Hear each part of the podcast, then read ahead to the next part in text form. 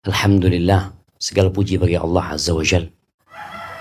Satu hal yang mungkin tidak pernah direncanakan ya. Tempat yang kita sekarang duduk bersama ini dulu sawah. Dulu setelah sawah dia jadi jadi kebun mungkin. Anak ingat abah dulu nanam rumput gajah buat kebutuhan sapi dan ternyata sapinya nggak ada. Semua sudah habis dan tanah ini menjadi rumah warga. Suatu saat tempat ini pun akan hilang. Tempat ini akan dilupakan oleh manusia. Karena semua yang kita lihat di muka bumi ini hanya sementara. Yang jadi Pak RW juga sementara. Yang jadi presiden juga sementara. Yang jadi petani pun sementara. Karena Allah tidak menjadikan seorang pun kekal di muka bumi. Maka kita bersyukur kepada Allah masih bisa duduk bersama. Di tempat yang dijadikan salah satu rumah Allah Azza wa Jalla. Allahumma salli wa sallim ala abdika wa rasulika sayyidina wa maulana Muhammadin wa ala alihi wa ashabi ajma'in. Ya Allah, semoga salawat dan salam, berkah dan nikmat senantiasa engkau curahkan untuk hamba kekasihmu, untuk baginda Nabi kita Muhammad alaihi salatu wassalam, untuk keluarga beliau, untuk istri-istri beliau, untuk putra-putri beliau, dan untuk seluruh sahabat Nabi. Semoga Allah meridhai kita bersama mereka. Amma ba'd, entah ini Ramadan yang keberapa ya, yang sudah kita laksanakan. Bukan harinya Pak Ismail. Ramadannya, puasanya ini hari ketujuh kita berpuasa. Tapi sebagian kita mungkin sudah 20 tahun berpuasa di bulan Ramadan. Sebagian kita mungkin ada yang sudah 40 tahun. Nah, nah ini ada yang minta fulusnya teman-teman. Fulusnya tadi anak taruh di kopi. Nah, barakallah. Allahu Akbar. Nah, masya Allah ya dari songkoknya bisa keluar fulus. Kalau bisa kayak gitu kan kita sodakoh terus kan. Jamaah rahimakumullah manusia itu punya keinginan menjadi lebih baik selalu ya. Dari sisi fisik. Kita lihat kenapa orang-orang yang mungkin kurus kepingin isi badannya.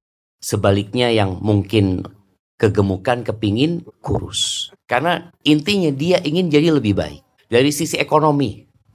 Kita lihat bagaimana orang itu berusaha. Mungkin dulu punya rumah kecil. Dia berpikir bagaimana rumahku jadi lebih besar lagi.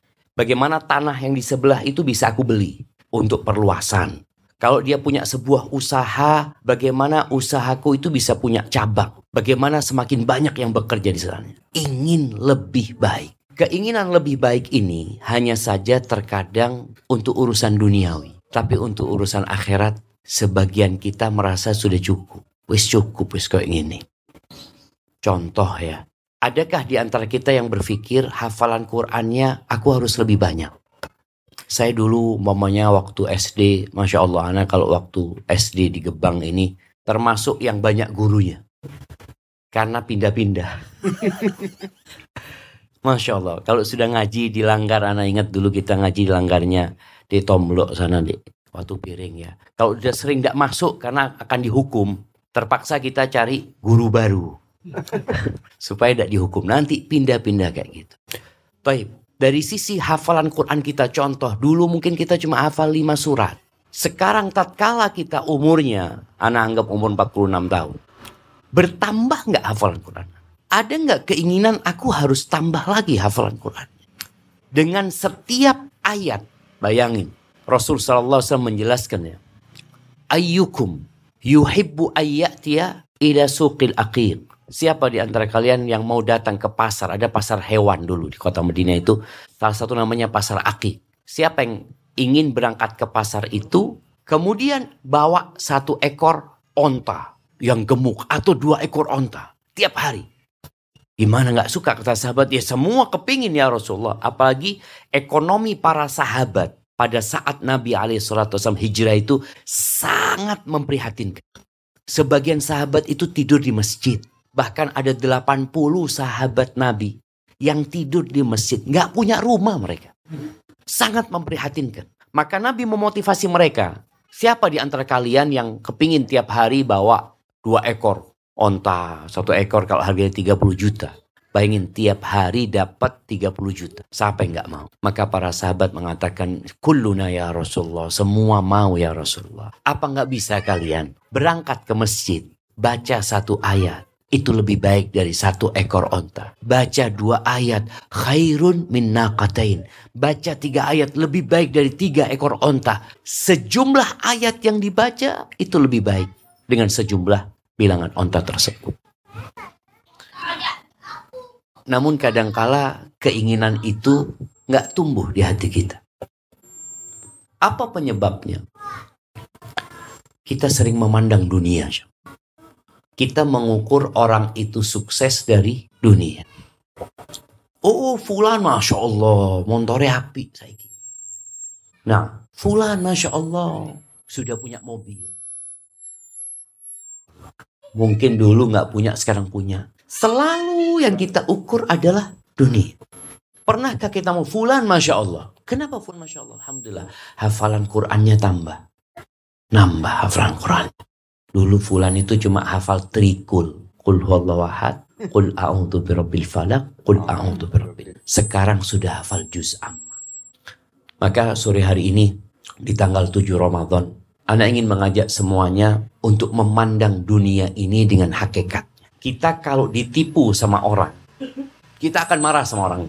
Bahkan berapa banyak orang yang melaporkan penipu itu ke polisi tapi kita bertahun-tahun ditipu sama dunia ini, kita merasa nyaman.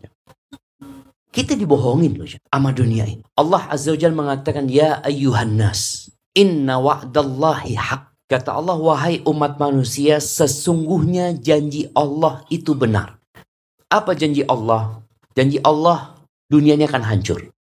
Janji Allah, manusia akan dibangkitkan kembali. Kemudian Allah Azza wa Jal akan memberikan balasan atas setiap perbuatan dilakukan oleh manusia. Itu janji Allah. Dan kita melihat dengan mata kita, orang-orang kaya itu mati. Jemaah. Siapa orang terkaya di Indonesia jemaah? Orang yang paling lama berkuasa itu Pak Harto. Dia mati. Meninggalkan semua yang pernah dia miliki. Ketika dia mati apa yang dia bawa? Mobil dia bawa, wala handphone dia bawa, wala jam dia bawa. Dia hanya membawa amalan mengatakan yatba'ul mayyit salah.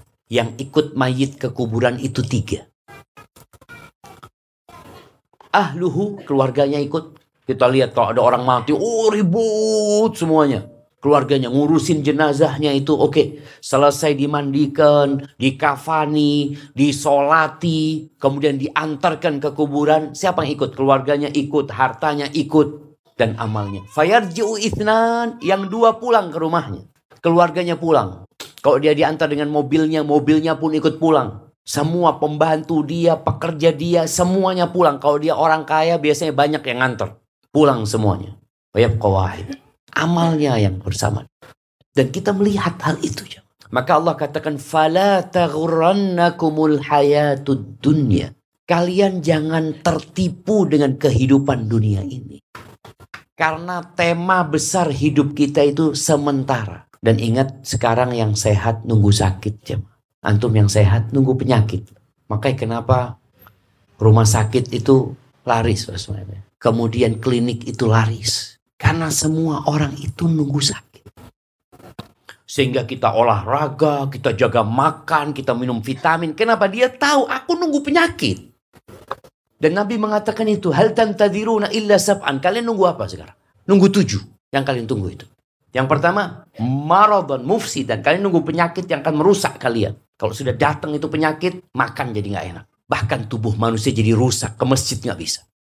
Semua orang nunggu itu. Sehingga kita tiap hari berdoa, Allah maafini fi badani, Allah maafini fi sami, ya Allah kasih kesehatan ya Allah. Di tubuhku, takut kita jangan. Kita makan pun hati-hati. Tadi disebutkan vitamin-vitamin, gizi-gizi kita makan. Au haraman mufannida. Atau kalian kalau nggak sakit nunggu masa tua. Ada orang yang mungkin ya dia sehat terus tapi bakal tua enggak. Dan ada masa tua di mana dia merepotkan orang bahkan pikun. Kita lihat orang takut ya apa iki aku dulu fulan pikun. Aku juga mungkin kok seperti itu. Apakah ada jaminan di antara kita yang akan terus sehat? Apakah ada jaminan yang tidak akan tua? Bagaimana seorang perempuan takut dia. Setiap hari dia melihat bercermin. Mak-mak ini kan suka bercermin. Makanya kadangkala dia berusaha untuk menggunakan sesuatu supaya dia tetap muda. Enggak. Awakmu akan tua. Engkau akan keriput. Engkau akan tidak menarik. Itu sudah sunnatullahnya dalam kehidupan ini. Maka jangan mau tertipu. Sebagian kita tadi peduli dengan wajahnya, engkau bakal tua. Anda sendiri tatkala bercermin melihat sudah mulai putih jenggotnya ya Allah, mulai keriput, terus tua aku iya. Iya, itu kehidupan dunia jemaah. Jangan berpikir orang kadang kala yang sudah putih kepingin dia semir supaya kelihatan. No. Tidak, tuwe jemaah. Ini mati kita. Kalau bukan itu yang ditunggu, auhinan mutian. Engkau nunggu kaya. Sekarang yang masih miskin ini mikir kapan aku suki. Kapan ya? Toib, ketika kaya, engkau jadi orang benar belum tentu loh. Berapa banyak orang jadi kaya kemudian dia melampaui batasnya. Yang awalnya sholat di sok pertama di masjid. Setelah kaya nggak lagi ke masjid. Sudah ngurusin fulusnya, ngurusin usahanya ini dan itu. Nabi nyuruh kita segera beramal. Jangan nunda-nunda. Oh nanti kalau aku kaya, antum pikir kalau kaya enak. Berapa banyak orang-orang miskin yang punya waktu lebih banyak daripada orang kaya. Ketika dia punya waktu kosong. Seperti orang yang di PHK. Orang di PHK itu nikmat apa enggak ya? Jemaah. Orang kalau diberhentikan bekerja, nganggur. Pengangguran itu nikmat apa enggak? Nikmat. Kata Nabi SAW, nikmatani. Maghbunun fihi kathir minas. Ada dua nikmat yang banyak orang tidak mensyukuri. Dua nikmat ini. Yang pertama sehat, yang kedua waktu luang. Wong nganggur iki kosong. Anu apa sampai? Daun no. Loh nikmat loh. Dia kalau mau baca Quran bisa satu hari dia hatam Quran kalau mau dia. Tapi kalau dia lagi kerja ndak iso. Kok mau baca Quran, mau sholat duha ndak bisa Ustaz. Anak kerja dari jam 7 sampai jam 4 full kerja dok.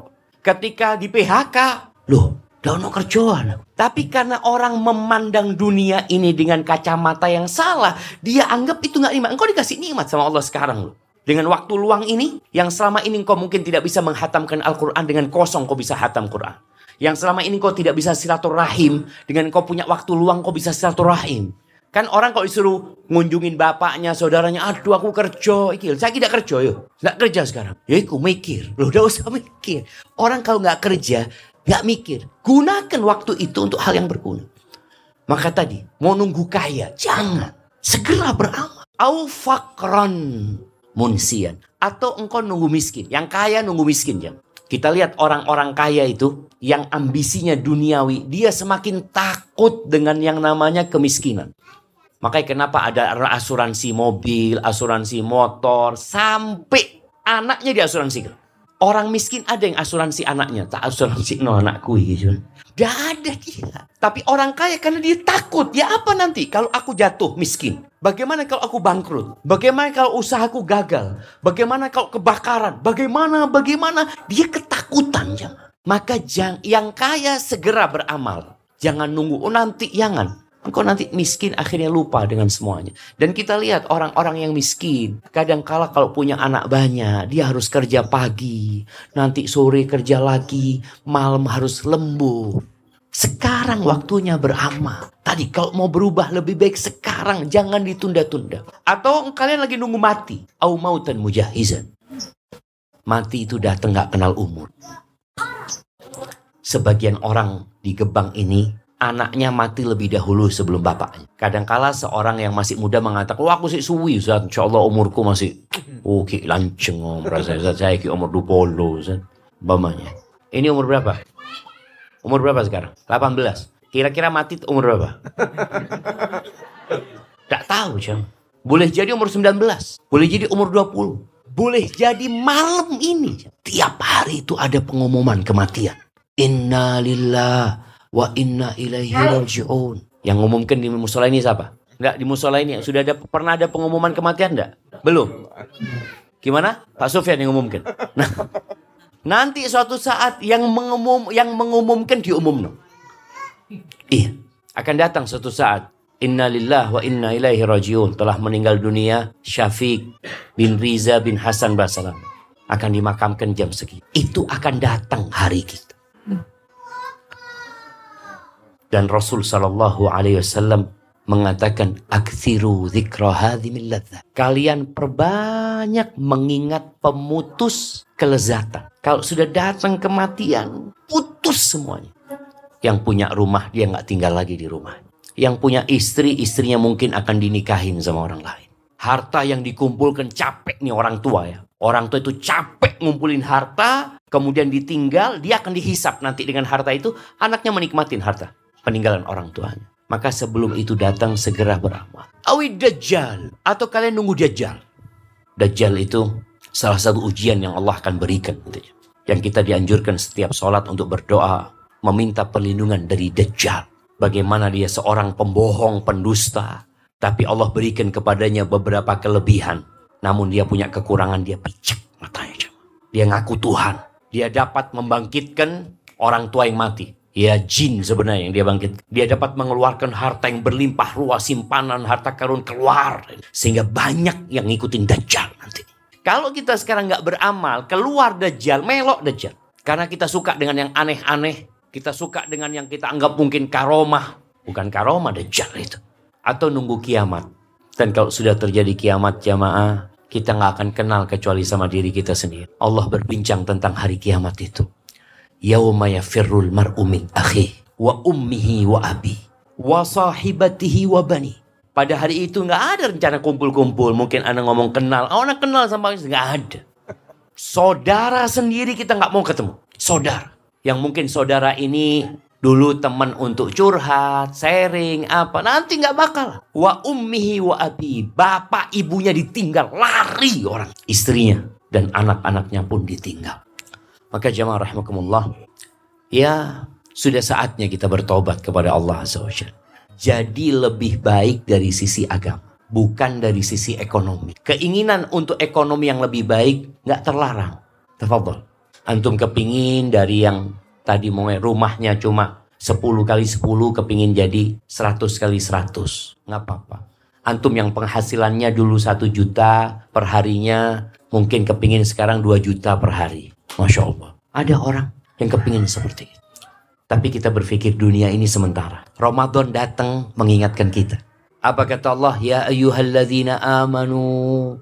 Wahai orang-orang yang beriman. Kita beriman nggak jemaah? Insya Allah beriman. Masuk yang dipanggil kutiba alaikumusiyam. Diwajibkan atas kalian berpuasa. Jemaah, sebagian orang ini ada yang puasa tapi tidak sholat. Ada enggak? Oh, no, di Gebang ini. Puasa tapi tidak sholat. Ada yang sholat tapi nggak puasa. Allah mengatakan, wahai orang-orang yang beriman yang tidak beriman tidak perlu dengarkan panggilan ini. Sing tutu wong Islam tidak usah ngerungokno. Karena panggilan ini panggilan khusus buat orang-orang beriman. Di Al-Quran itu ada panggilan ya ayuhan nas. Wahai umat manusia. Berarti masuk semuanya. Yang muslim, yang tidak muslim masuk panggilan. Tapi ketika panggilannya ya ayyuhalladzina amanu. Wahai orang-orang beriman. Berarti ini khusus yang beriman. Yang tidak beriman tidak usah ngerungok ketika dipanggil orang beriman ini, pasti ada kebaikan. Allah mau kasih sesuatu. Allah wajibkan puasa. Dan puasa ini bukan kewajiban yang berat. Sholat jamaah. Lebih berat mana sholat duhur lima rokaat. Eh lima rokaat. Empat rokaat sama jadi kuli bangunan dari jam 7 sampai jam 11. Lebih berat mana? Nguli bangunan. Tapi sebagian mereka itu kuat dari jam 7 sampai jam 11 pas waktu zuhur langsung lemes ya man. sudah isu sembahyang wah sudah isu kuat tuh saat itu mulai mau kerja jam itu yuk kuat tuh saat loh pas waktu ini sembahyang iyo lemes Ustaz ini mungkin perlu tanya ke Pak Ismail apa mungkin mereka gitu loh kok bisa lemes gitu loh padahal sholat itu berapa menit sih lima menit mungkin jam. Dibandingkan dengan dia ngangkut batu, ngangkut pasir, ngangkat ini. Ya Allah, jauh lebih pendek waktunya, lebih enak tempatnya, lebih nyaman kondisinya. Nah, kalau bicara sholat di sini umpamanya, tidak kena panas, masya Allah, tenang, tidak ada yang ganggu, tapi tidak kuat. Makanya ada orang yang fisiknya sehat, hatinya loro. Ada. Makanya Allah panggil ya ayyuhalladzina amanu. Diingat men. Kalau engkau orang Islam, Islam ini ada lima rukunnya. Yang pertama kita tahu dua kalimat syahadat. Insya Allah kita sudah berulang kali mengucapkan. Yang kedua sholat. Yang ketiga puasa atau zakat. Kama kutiba ala ladhina min qablikum. Ini kewajiban sudah pernah dilakukan oleh orang-orang sebelum kalian. Jadi bukan kewajiban yang pertama. Bukan. Orang kan kalau disuruh jamaah ya, eh kerjakan ini kata dia. Waduh pak berat pak. Kerjakan ini. Kakak-kakak kelasmu sudah ngerjakan. Oh gitu, siap. Kalau kakak kelas anak bisa berarti anak bisa. Karena podo, selalu kita diajarin dulu. Lek podo mangan sego berarti iso. Podo gitu. Apa tujuannya jamaah? La'allakum tattaqun. Agar kalian jadi orang yang bertakwa. Tujuannya supaya jadi orang lebih baik. Orang yang bertakwa itu orang yang suka membantu orang lain. Orang yang bertakwa itu orang yang menahan emosinya, yang tidak murah marah-marah. Orang bertakwa itu orang yang berlomba-lomba dalam kebaikan. Orang bertakwa itu bukan orang yang tidak berbuat dosa. Tapi kalau berbuat dosa, dia bertobat kepada Allah Azza wa Jal. Maka ayo kita bertobat kepada Allah. Tubu ilallahi jami'an. Bertobatlah semuanya. Jangan merasa sok suci. Jangan merasa paling baik. Enggak. Makom taubat ini makomnya para nabi pun bertobat kepada Allah Azza wa Jal. Kita tahu firman Allah. Idza ja'a nasrullahi wal fat. ورأيت الناس يدخلون في دين الله أفواجا فسبح بحمد ربك واستغفر Bayangin ya, Nabi SAW setelah perjuangan puluhan tahun, ya kira-kira 20 tahun beliau berjuang menyampaikan agama Allah ini, sampai ditaklukkannya kota Mekah, turun firman Allah. Menyuruh Nabi beristighfar. Wastaghfir. Engkau minta ampun. Kalau Nabi disuruh istighfar, apalagi kayak kita aja. Apalagi kayak kita. Maka segera bertobat. Apa syaratnya tobat sekarang? Syaratnya tobat itu yang pertama menyesal. Kalau kita dulu aku bien ake ndak poso, ake ndak sembayang. Aku dulu mungkin ndak amanah, aku mungkin ngambil haknya orang lain atau apalah dosa-dosa yang pernah dikerjakan. Menyesal.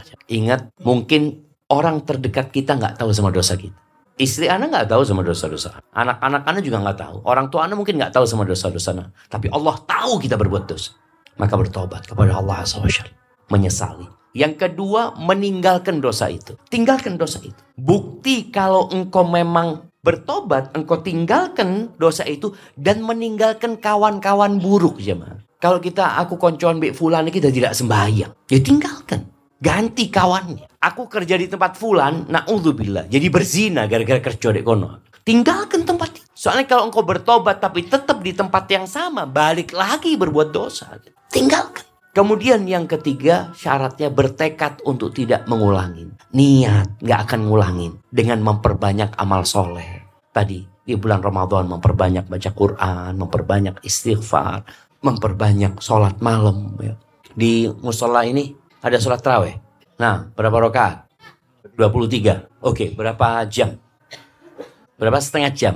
Iya, tidak apa-apa setengah jam. Tiap tahun kalau bisa nambah satu menit. iya, artinya tadi kita berusaha untuk lebih baik. Kalau tahun ini 30 menit, tahun depan 31 menit.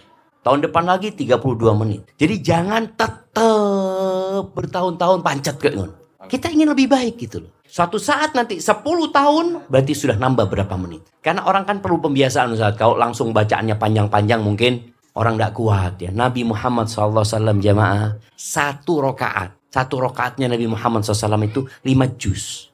Kita full Ramadan berapa juz? 30 hari Ramadan tuh. Kira-kira berapa juz yang dibaca? Nabi satu rokaat lima juz. Oke kita mungkin menuju ke sana menuju untuk menjadi lebih baik. Maka tolong tadi ditambah lagi untuk jadi lebih baik. Dan harapannya ya sholat terawih ini, sholat malam ini menjadi sholat yang mengenakkan. Karena kita bermunajat sama Allah Azza wa Nanti suatu saat tahun depan diprogramkan musola ini ngundang imam yang memang dia hafal Quran. Sehingga kita sing dadi makmum iki ya Allah nikmat ya. Kalau imamnya ruku, kok ruku imam iki ya. Karena kepingin panjang-panjang gitu kan. Tapi kadang-kala sekarang kalau imami kepanjangan, iki sopo sing dadi imam. Astagfirullah. Sampai disumpahi imam, tidak aku pindah musolai, tidak genam. Sampai dikatakan seperti itu kadang-kala jamaah. Karena kualitas jamaahnya ini tidak baik-baik. Maka musolanya harus menciptakan kualitas jamaah-jamaah yang bagus. Yang sholat di musola ini yang mau satu jam. Anggap kayak gitu. Nanti ke depan menjadi lebih baik. Itu tadi kita bicara kalau kita benar-benar bertobat, kita ingin berubah menjadi lebih baik. Semua menjadi lebih baik insya Allah. Dan ada satu syarat tobat yang kadang-kala kita lupakan. Ya. Kalau dosa itu berhubungan dengan manusia, kita perlu minta maaf. Perlu minta maaf. Pernah dulu anak Ustadz, anggap ya, waktu SD itu mangan gorengan ndak bayar. Kita mungkin lupa aja. Tapi hari kiamat akan datang orang itu nuntut. Iki ya, ndak bayar dia. Nah, mungkin pernah ngambil jambunya tetangga. Minta sekarang afwan anak dulu. Mungkin khilaf ya, jaluk maaf. Kalau orang itu minta diganteni, diganteni. Yang pernah mencaci maki saudaranya. Ngilok-ngilok notong goning umpamanya. Itu minta maaf, itu tobatnya nggak cukup dengan tiga syarat tadi. Perlu untuk minta maaf, minta dihalalkan. Yang pernah ribain dia, apa saja pernah mukul, apa pun kesalahan kita kepada manusia, kelak pada hari kiamat akan ada persidangan yang kita harus mempertanggungjawabkan amalan kita. Baik, jamaah mungkin ada sisa waktu bisa untuk tanya jawab. Fadol. Dipersilakan baik eh, jamaah dari para bapak maupun ibu ingin mengajukan pertanyaan kepada beliaunya Ustadz Sabek, kami persilakan siapa yang ingin mengajukan pertanyaan. Sisa waktu masih ada. Monggo, ndak usah malu-malu. Pak Arif, ada pertanyaan? Kalau dari ibu-ibu ndak ada, mungkin Pak Arif mau tanya ini. Atau Pak Sudaryo. Monggo Pak Arif, ingin bertanya? Ndak? Pak Sudaryo? Ada? Nggih. Terkait dengan sholat witir sholat witir itu kan sebagai penutup sholat sunnah gitu. ketika sholat witir itu di teraweh sholat teraweh itu kita kadang-kadang bukan kadang-kadang kebanyakan itu melakukan dua rakaat dan satu rakaat. Itu yang benar uh, apakah yang demikian itu atau uh, salasa jadi sekali langsung tiga okay. uh, jadi memang kebanyakan uh, baik di masjid atau musola-musola itu uh, banyak yang melakukan semacam itu. Terima kasih. Pertanyaan yang bagus sekali di jamaah. Masya Allah. Masya Allah Barakallah Fik. Iya ini salah satu cara kita untuk jadi lebih baik ya. Artinya kebanyakan kita ini kan Islamnya keturunan. Sehingga kita beragama ya sudah ngikutin yang ada kita ini benar apa enggak wallahu a'lam wis mulai biyen kok ini gitu kadang seperti itu padahal seorang muslim itu disuruh menuntut ilmu Nabi alaihi mengatakan talabul ilmi faridatun ala kulli muslim menuntut ilmu itu kewajiban buat setiap orang Islam jadi bukan kewajibannya santri. Oh, ke santri belajar agama. Enggak. Setiap orang Islam, mau dia santri, mau dia orang umum, dia wajib belajar agama. Contohnya witir sekarang. Sholat witir ini adalah sholat penutup sebenarnya. Rasul Shallallahu Alaihi Wasallam beliau itu di bulan Ramadan, di luar Ramadan tidak pernah lebih dari 11 rakaat sholat. Akan tetapi Rasul Shallallahu Alaihi Wasallam pernah ditanya, Ya Rasulullah, kaifa sholatul lail? Bagaimana sholat malam? Maka beliau mengatakan alaihi salatu wassalam, sholatul lail mathna mathna. Beliau mengatakan salat malam itu dua-dua. Fa'idha khasyital fajra fa'autir biwahida. Kalau engkau takut subuh, maka tutup dengan witir satu rokaat. Jadi witirnya Nabi SAW itu, kadangkala Nabi witir langsung tiga rokaat. Kadangkala beliau witir lima rokaat. Kadangkala beliau witir tujuh rokaat. Kadangkala beliau witir sembilan rokaat. Jadi sembilan, terus nyambung tuh. Sampai rokaat ke-8 baru beliau duduk. Tahiyat itu. Tambah satu lagi. Kalau yang 11 rokaat modelnya 22, 22, 22 terus satu. Uh, bagaimana pelaksanaan sholat witir ini sendiri? Kalau sholat witirnya 3 rokaat, kalau tadi kalau bicara 5 rokaat, beda. Kalau witirnya 3 rokaat, mungkin ada tiga, tiga model. Model yang pertama seperti sholat maghrib. Persis seperti sholat maghrib. Ini diikuti oleh madhab Hanafi. Madhab Hanafi itu witirnya seperti sholat maghrib. Walaupun jumhur ulama berpendapat nggak boleh. Karena ada larangan jangan jadikan witir seperti sholat maghrib. Baik, itu model yang pertama. Model yang kedua, tiga langsung. Tanpa ada diputus, tiga langsung. Model yang ketiga, dua plus satu. Yang dua model terakhir ini, yang tiga langsung sama dua plus satu ini, ini yang sama-sama sunnah. Jadi boleh dilakukan. Hanya saja jamaah kita itu terkadang ya perlu mengenalkan kepada masyarakat sesuatu yang boleh. Memang imamnya sekali-kali dua plus satu. Sekali-kali tiga langsung. Soalnya kalau enggak nanti makmumnya ini sholat di masjid lain. Loh kok lain nih? Telu langsung gitu. Iki opo alirani? Padahal sebenarnya sama-sama boleh gitu loh seperti itu. Maka itu pentingnya kita belajar dan mensosialisasikan kepada mereka bahwa ini juga boleh gitu loh. Kemudian kalau bicara sholat mamanya mungkin di sebagian masjid di Jember ini ada yang 443, ada yang 222. Sebenarnya 443 pun boleh menurut sebagian ulama gitu loh. Sehingga kita kalau sholat di sana pun sah sholatnya gitu loh. Jangan beranggapan, oh enggak sah aku. Hada wallahu a'lam Terima kasih. Uh, barangkali masih ada pertanyaan dari ibu-ibu, monggo, enggak usah malu-malu. Dari Bu RT, Monggo mau bertanya, silakan. Monggo. Boleh, Pak. Oh, mau mboten nggih. Dari Bapak masih ada? Sudah tidak ada? Baik. Kalau sudah tidak ada, uh, kita akhiri acara sore hari ini. Kita tutup dengan doa. Kami persilakan Ustadz ditutup dengan doa. Nah, bicara doa jemaah, ingat orang yang puasa itu punya doa mustajab. Ya. Maka kita perbanyak doa, dalam semua kondisi. Ibu-ibu sambil masak, sambil goreng, baca Robbana, tina fid dunya hasanah ya. Bapak-bapak mungkin sambil bekerja, lisannya terus berkata Rabbi firli wali walidayya warhamhuma kama rabbayani saghira. Karena memang orang yang puasa itu doanya mustajab ya. Khususnya ketika mau berbuka. Ada sebuah doa yang Nabi SAW hampir jarang meninggalkan untuk para sahabatnya. Beliau membaca doa Allah maksim lana min khasyatika ma tahulu bihi bainana wa baina ma'asik wa min ta'atika ma tuballighuna bihi jannatak wa min al-yaqin ma ما تهون به علينا مصائب الدنيا ومتئنا بأسماعنا وأبصارنا وقواتنا ما أحييتنا واجعله الوارث منا واجعل ثأرنا على من ظلمنا وانصرنا على من عادانا ولا تجعل مصيبتنا في ديننا ولا تجعل الدنيا أكبر همنا ولا مبلغ علمنا ولا تسلط علينا من لا يرحمنا ربنا تقبل منا. إنك أنت السميع العليم. وتب علينا إنك أنت التواب الرحيم. ربنا آتنا في الدنيا حسنة وفي الآخرة حسنة وقنا عذاب النار. وسبحان ربك رب العزة عما يصفون. وسلام على المرسلين والحمد لله رب العالمين.